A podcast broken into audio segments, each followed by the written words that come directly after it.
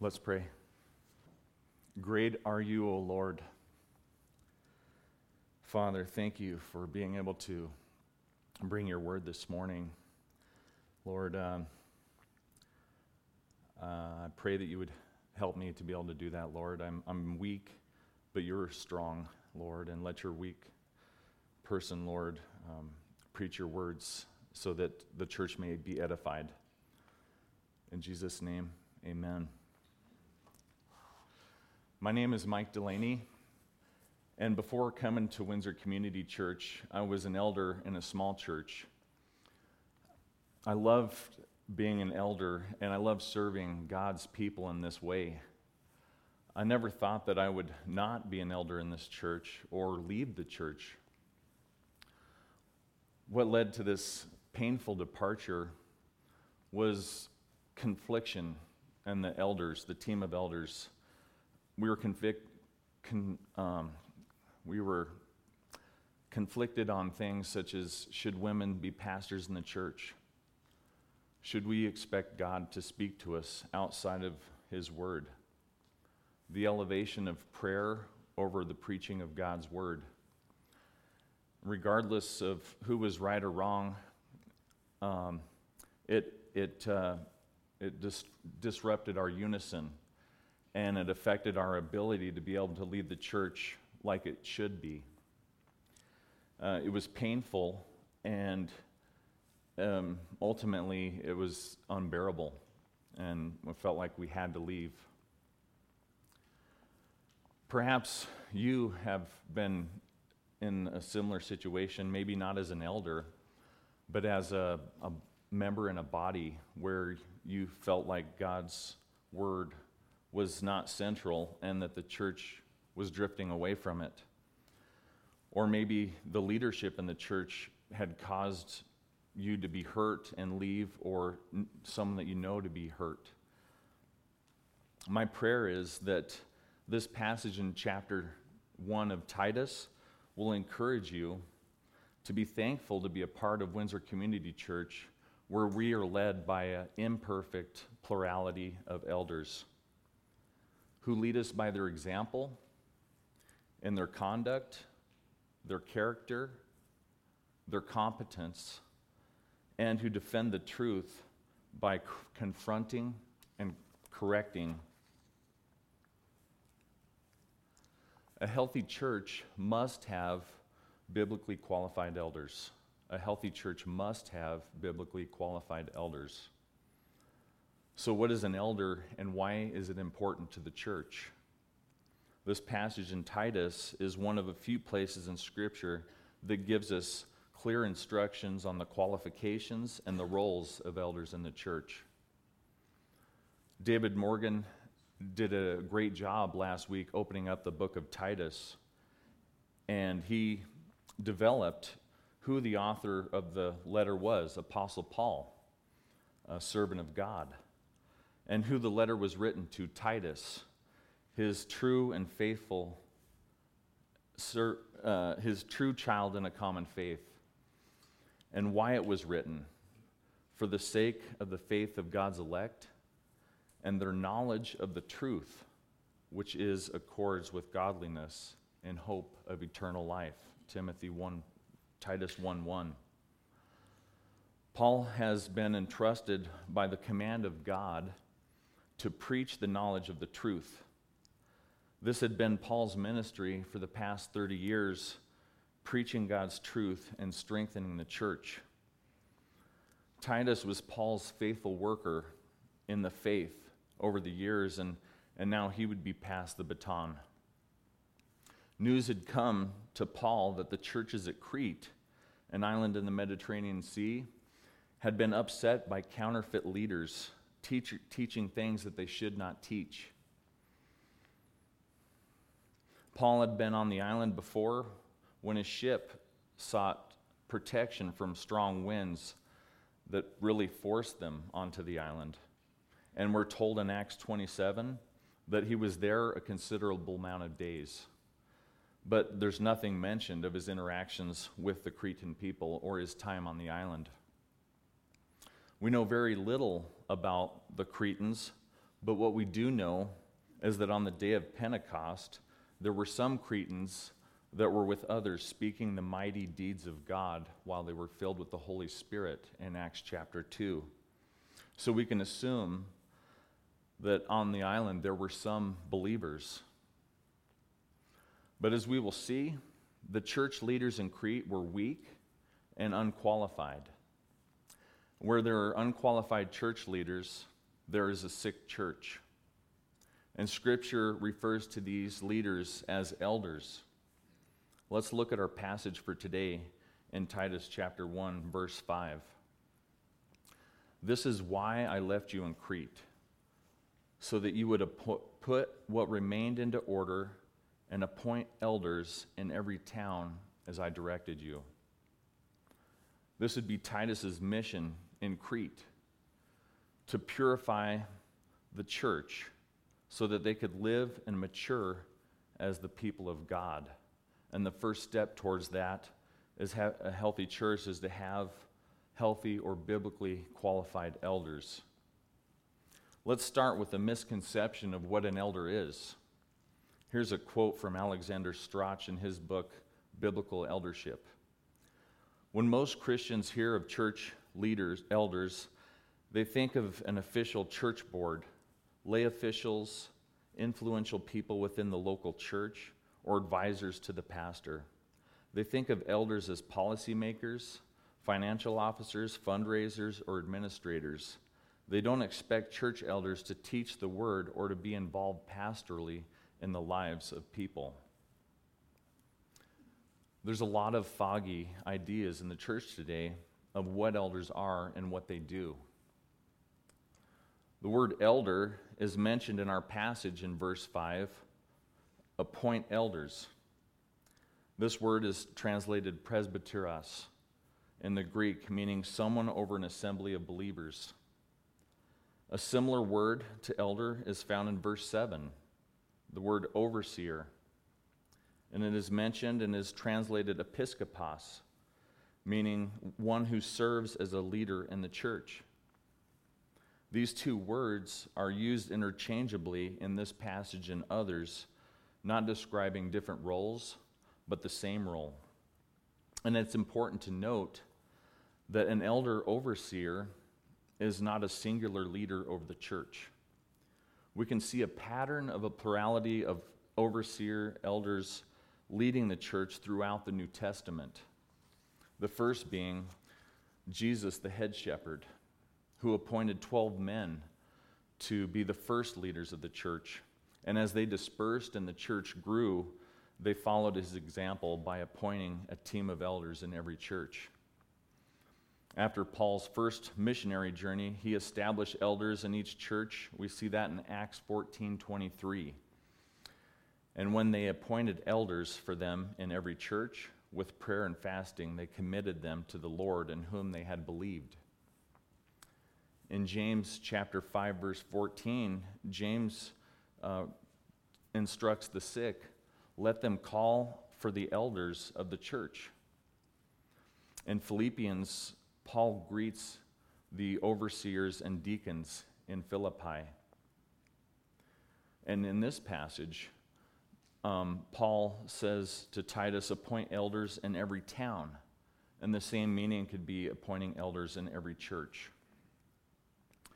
In each, in each instance, elders, elder is plural, and the church is singular, pointing out that there's to be a plurality of elders in every church.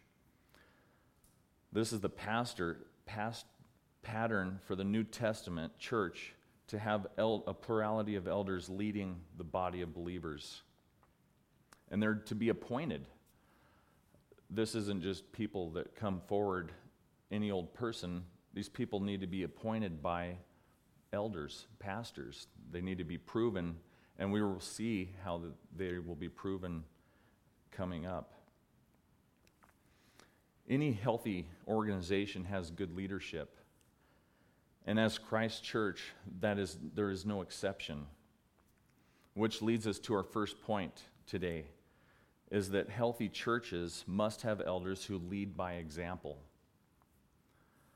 There, this is accomplished through three means. First, by their conduct.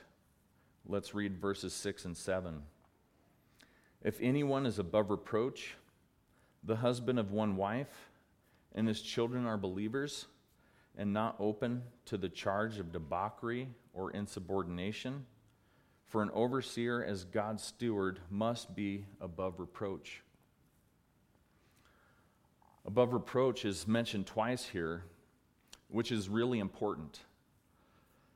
Can you think of a time where you heard of a pastor being caught in adultery or getting a DUI? This is devastating for the church, and it gives Christ Church a bad name for those that are on the outside, leading them astray. Above reproach, this is a person who has an unblemished reputation as a Christian, so that there is nothing that can be brought up against them that would, that would cause harm or the credibility of them as leaders. They're to be the husband of one wife. An elder is a man, he's the husband of one wife. And the NIV translates this as faithful to his wife.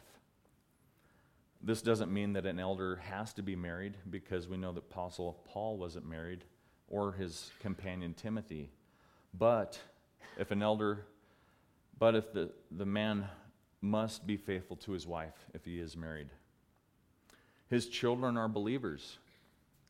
The, the principle is more about having children that are obedient in the home. We can get clarity from another parallel passage in 1 Timothy verses 3, 4, and through 5. He must be one who manages his own household well, keeping his children under control with all dignity. But if a man does not know how to manage his own household, how will he take care of the church of God? Utmost importance. They're not open to the charge of debauchery or insubordination.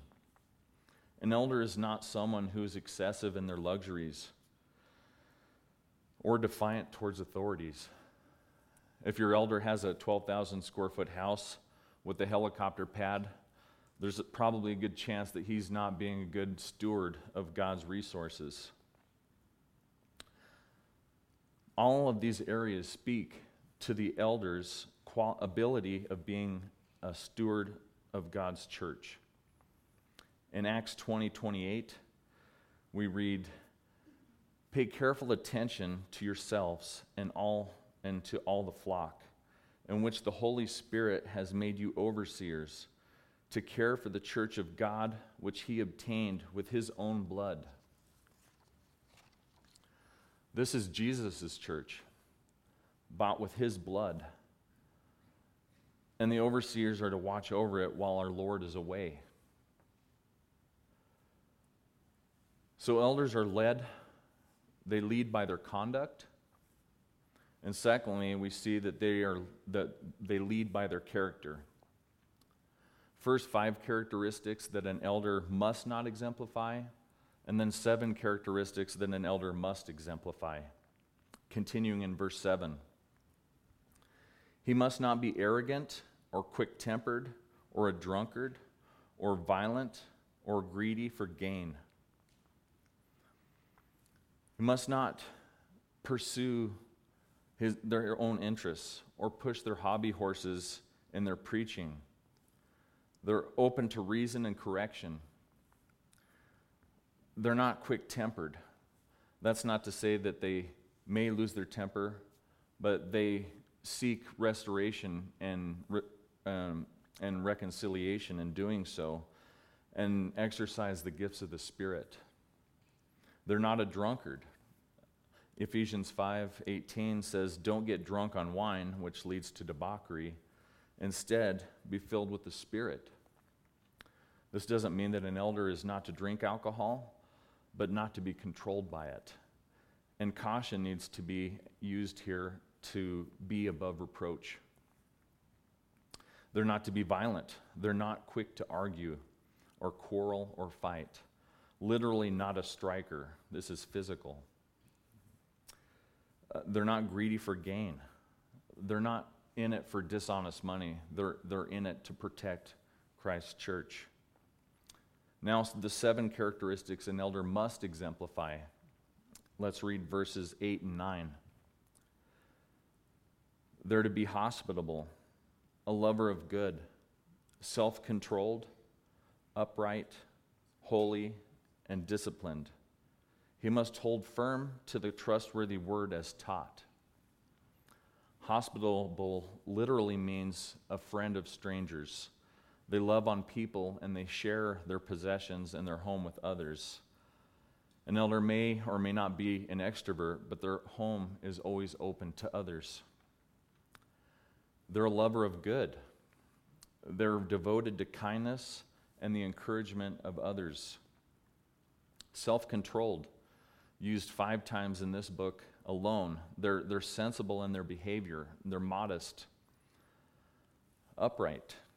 When faced with decisions, they compare them to what God's words requires and not on a feeling or a whim. They, they operate primarily with the wisdom from above, not human wisdom. Holy, they're dedicated, loyal servants. Disciplined, they're a lover of good, disciplined in all things. This is a tall order, and I'm sure that all of our elders would say that um, they, at some point, don't meet these perfectly. Because there is no such thing as a pers- perfect person. He must hold firm to the trustworthy word as taught. This is crucial when it comes to leading God's people. The elder must cling to the word of God because it's the trustworthy statement in Titus 3:8. It's tried and true, the psalmist says. The word of the Lord are pure words, as silver tried in a furnace on earth, refined seven times. And the prophet Isaiah says, The grass withers, the flower fades, but the word of the Lord stands forever. There's nothing more important or long lasting as the Word of God. It is God's instruction for our, the church of all time. And it contains everything we need to know about our Savior. It contains everything we need to know about how to worship Him and how we are to live as the people of God and then elders must stick to it.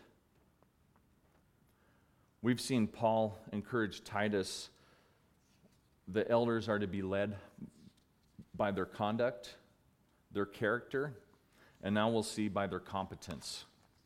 Let's read verse 9, continuing in verse 9. So that they may be able to give instruction and sound doctrine, and also to rebuke those who contradict it. John Calvin, the early church reformer, says a pastor needs two voices one for gathering the sheep, and the other for driving the wolves and the thieves away. Your pastor elders must be skilled enough in the scriptures that they can teach and encourage God's people by God's word. And an advantage of a plurality of elders is that they can hold each other accountable from teaching error. And elders, elders lead us by their character, their, their conduct, and their competence, but they also must protect the Word of God and His people, which leads to our next point. Healthy churches must have elders who defend the truth. Verse 10 For there are many who are insubordinate empty talkers and deceivers, especially those of the circumcision party. These insubordinate, empty talkers are not subject to sound teaching. Instead, they teach what they want. They're not accountable to anyone but themselves. Although they may be phenomenal communicators or who are elevated for their speaking ability or their entertainment value, they lack anything that is of spiritual substance.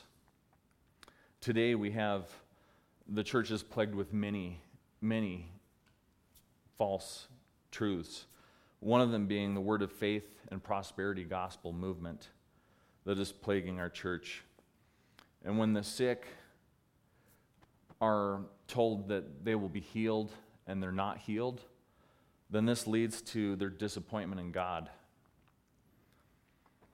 As if being a part of a church with t- this teaching was bad enough, some of us subject ourselves to faulty teaching through the TV, radio, and podcasts.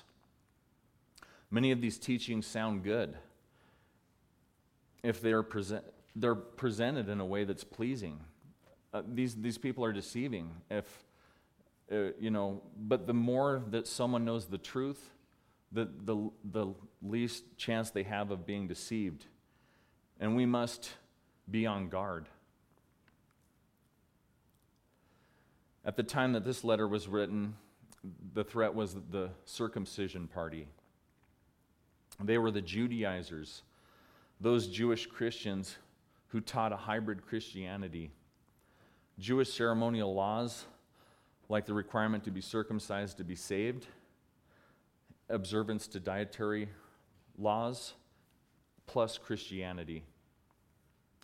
Error plus truth equals error, and that is what they're teaching. These teachers deceive others from the truth by their bad conduct, bad character, and their lack of competence. This requires action on the elders in two forms. By confronting false teachers, look at verse 11. They must be silenced. They are upsetting whole families by teaching for shameful gain what they ought not teach. This is of urgent necessity as it relates to the health of God's people. They're not to be stopped from spreading error by brute force, but by confronting them with the sword of God's word, leaving them overwhelmed in their error. In verse 12, Paul gives an interesting quote from a famous Cretan prophet. One of the Cretans, a prophet of their own, said, quote, Cretans are always liars, evil beasts, lazy gluttons. This testimony is true. This gives us more insight about the Cretans than anywhere else in Scripture. That they were known for their lying, that they prey on the weak and defenseless, so that they can profit by easy money. This is what they were known for for centuries. And Paul agrees with this statement. And it, and it gives, and he uses it to give Titus a heads up of the people who he's going to be dealing with on the island. These false teachers being referred to is a prime example of believers not being discipled and under the teaching and authority of biblical elders. Bad teaching begets incorrect understanding, and it is a hindrance to the sanctification process. It slows the growth of the Christian in their being transformed to be more Christ like. When you get what you get are Christians that are never they never move past needing milk. They do not mature onto solid food. confrontation is only half the battle. The second form of defense is the restoration of those who would upset the church, accomplished through elders by correcting false teachers. Verse 13 Therefore, rebuke them sharply, that they may be sound in the faith. Why doesn't Paul instruct Titus to load them up on a boat and ship them out to the middle of the ocean and sink the boat. After all, that would get rid of the threat, right? But Paul's heart here is for restoration, not annihilation. How is Paul to restore these false teachers of false doctrine? We see that he's to rebuke them sharply, show them their sin of where they are wrong, and teach them, not by opinions, not by feelings, but according to the trustworthy word, the scripture. The purpose of this rebuke is restoration so that they be sound in the faith. We can see how this restoration looks like in Galatians chapter 6, verses 1 and 2. Brothers, if anyone is caught in any transgression, you who are spiritual, restore him in a spirit of gentleness. Keep watch on yourself, lest you too be tempted. Bear one another's burdens, and so fulfill the law of Christ. Make no mistake about it that Paul or the Bible have zero tolerance for incorrect teaching. But restoration needs to happen. Those who would be restored through this rebuke of the elders will no longer listen to the lies crafted by false teachers. This is a sign of them becoming sound in the faith. They acknowledge and repent of a lack in God's faith in God's word and the gospel in verse 14 because they no longer devote themselves to Jewish myths and the commandments of people who turn away from the truth. Just as these leaders need, needed restoration, we do too. Before our faith in Christ, we were lost, heading in the wrong direction, dead in our sins and trespasses. And when we heard the glorious news of the gospel, that Christ gave himself to redeem us, not because of the works that we have done, but according to his own mercy. When our eyes were open to this truth and we responded in faith, we were restored. In the following verses, we will see the strong contrast between the believers and those false teachers who will continue in their disbelief. If restored, they'll be brothers in the faith who are made pure by Christ. But if they don't respond in repentance, they stand defiled. Verse 15 To the pure, all things are pure. But to the defiled and unbelieving, nothing is pure, but both their minds and their consciences are defiled. The Judaizers placed an importance on the tradition and ceremonial Jewish laws as a mean of purifying themselves.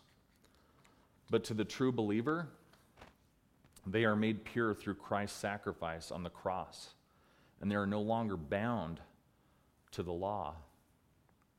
The defiled person is one who's morally filthy, they're unclean and corrupt. Their ability to make decisions, how they think, how they see the world, and their ability and their idea of knowing what is right and what's wrong, they're contaminated by their lack of faith in the authority and sufficiency of God's word. They're not sound in the faith. Let's look at verse 16.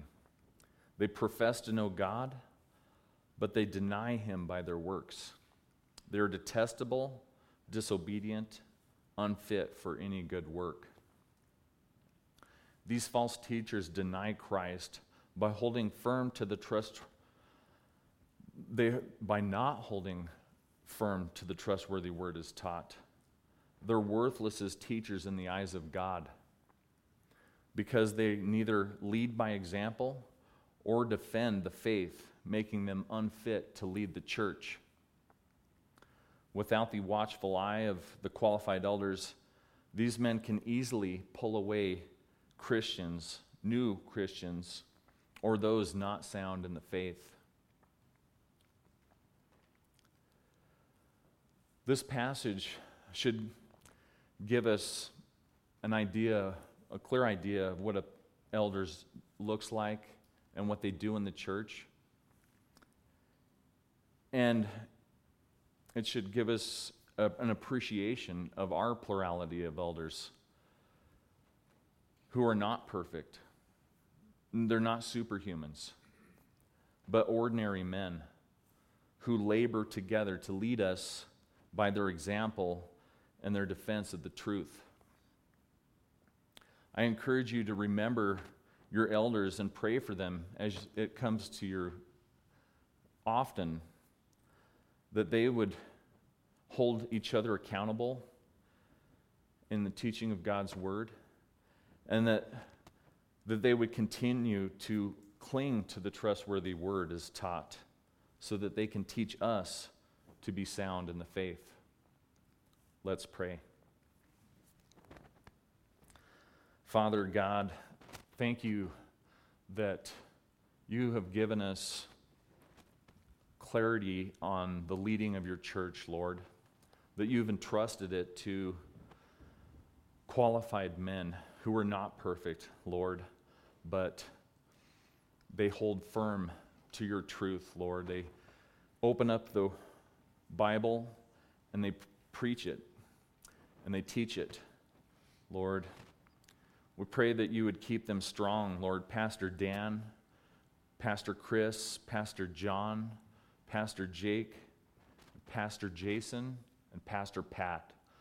Lord, we pray that you would be with each one of these godly men, that you would keep them from temptation, Lord, that you would strengthen them in their faith, and that you would enable them to lead us well and to protect us. In Jesus' name, amen.